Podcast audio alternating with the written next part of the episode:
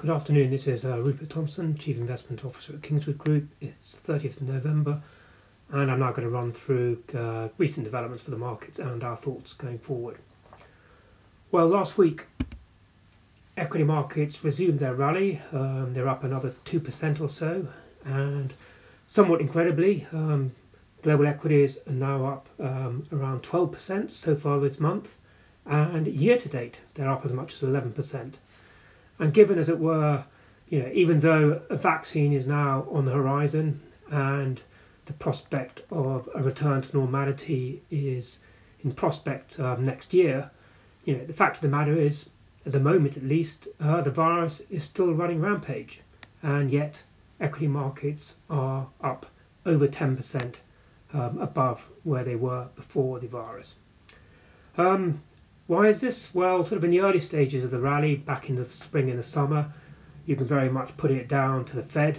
Um, the old market adage, um, don't fight the Fed, um, appears wiser than ever. Um, this is why markets rebounded so fast um, and to such an extent.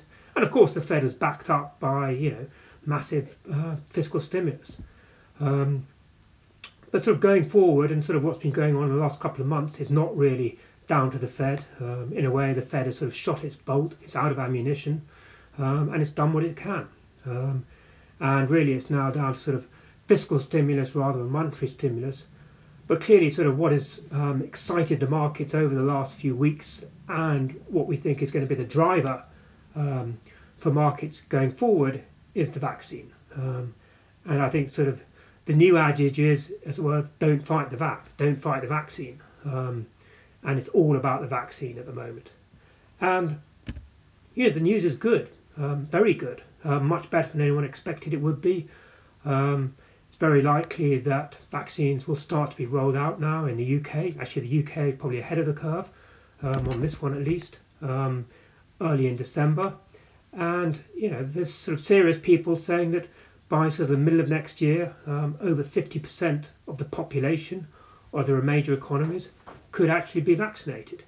And if that is the case, what does that mean? It means that you know confidence will be back, social distancing measures will be much reduced, and there will be a whole lot of pent up demand from homebound um, consumers. And so that means a strong economic recovery, and that um, is music to the market's ears. So I think that's the major thing going on at the moment. But in the background, um, also supportive of markets, is what's going on in the states. Um, and you know, steadily but surely, um, we are moving towards a Biden-led government. Um, Trump may not go graciously, but he seems to be accepting the inevitable, and sort of the prospects of a much more stable, much more collaborative government um, last week were um, reinforced by the fact that um, Biden has appointed Janet Yellen. Uh, Janet Yellen was the chair of the Fed uh, before Jerome Powell, and is very well respected he's uh, selected her to be the new Secretary of the Treasury, and that has gone down very well. So I think sort of tradition, the the um, transition to a much more stable U.S. government is background support for the market. Well, um, global backdrop may be pretty good, but in the UK at least, um, things are not so good, um, near term at least. And there's two parts to this first of all, um, you know, infections are, have triggered um, the renewed lockdown, and even though this has now been relaxed, we're still going to have social distancing measures up until possibly February. Um, and this is the case not only in the UK but also in parts of Europe or most of Europe, and possibly, you know, depending on how much of a um, renewed surge in infections we get in the States on the back of Thanksgiving, we may well see sort of further social distancing measures there. So near term, as it were, um, social distancing measures are going to create this double dip in the UK and Europe, and also there's a chance we're going to double dip in the States in the first quarter. But that is very much short term, and the markets, as we know, are forward looking, and they're looking forward to a strong recovery next year. So that's one aspect of the bad news in the UK. The other aspect um, is the fact of the matter is that the UK has had a bad COVID. Um, whichever way you look at it, um, it's come off pretty badly compared to the other sort of big countries. Um, so there's been a bigger budgetary response, and yet we're still seeing one of the largest declines in GDP. Um, the forecasts out this last week were for 11% decline in GDP in 2020, um, and yet um, we've still seen one of the highest death rates.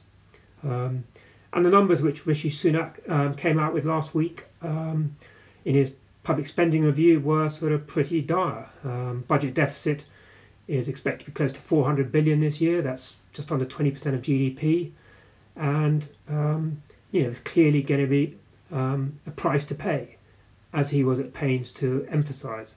And in fact, you know, he did his best to, um, in a way, dent any emerging optimism with his comment that you know our economic emergency has only just begun. Anyway, what's the government doing about it? Um, well, so far at least, it's all about spending, and there's good news, there's bad news. Um, so, you know, in some areas, um, they're starting to put on the brakes. So, foreign aid has been cut back, um, public sector pay freeze, other than in areas such as the NHS, and the um, emergency lift to universal credit isn't being extended beyond March. But there are areas where you know the numbers have been increased. So NHS, education, defence are all seeing increases. But this is just the spending side, and very much, you know, um, there are going to be tax increases down the road, just not yet. And that was lucky because, as it were, uh, Rishi Sunak didn't have to spell out what they're going to be. But the talk is obviously of you know increases in capital gains taxes, um, increased tax on pension contributions, and probably other stuff as well. But that's a story for next year and the year after rather than this year. Um, the other thing which is still clearly going on is Brexit. Um, hard to believe, four and a half years after the referendum, we still we still don't know whether we're going to have a deal or no deal. Um, but looking at the markets, it does look like um, foreign exchange markets, at least, are. Well, in the last couple of months, the pound has basically been sort of, you know, no big rally, but steadily it's been getting gradually stronger and stronger. Um, so they are basically assuming a deal. Um, there's still sticking points over fishing, over state aid but they are still talking. Um, and once again, we've got another make or break week. But given there's only a month to go now, um, maybe this will be the real deal. And maybe next week I'll actually be back and able to comment on a deal or no deal. Anyway, we'll see. Anyway, thank you for listening, and I'll be back again next week. Thank you. Please note that this podcast is for information purposes only. The views expressed do not constitute financial advice, and please remember that the value of investments can go up as well as down. How an investment performed in the past may not be the same as how it performs in the future, and there may also be tax implications. Should you require advice, please speak to a qualified financial advisor.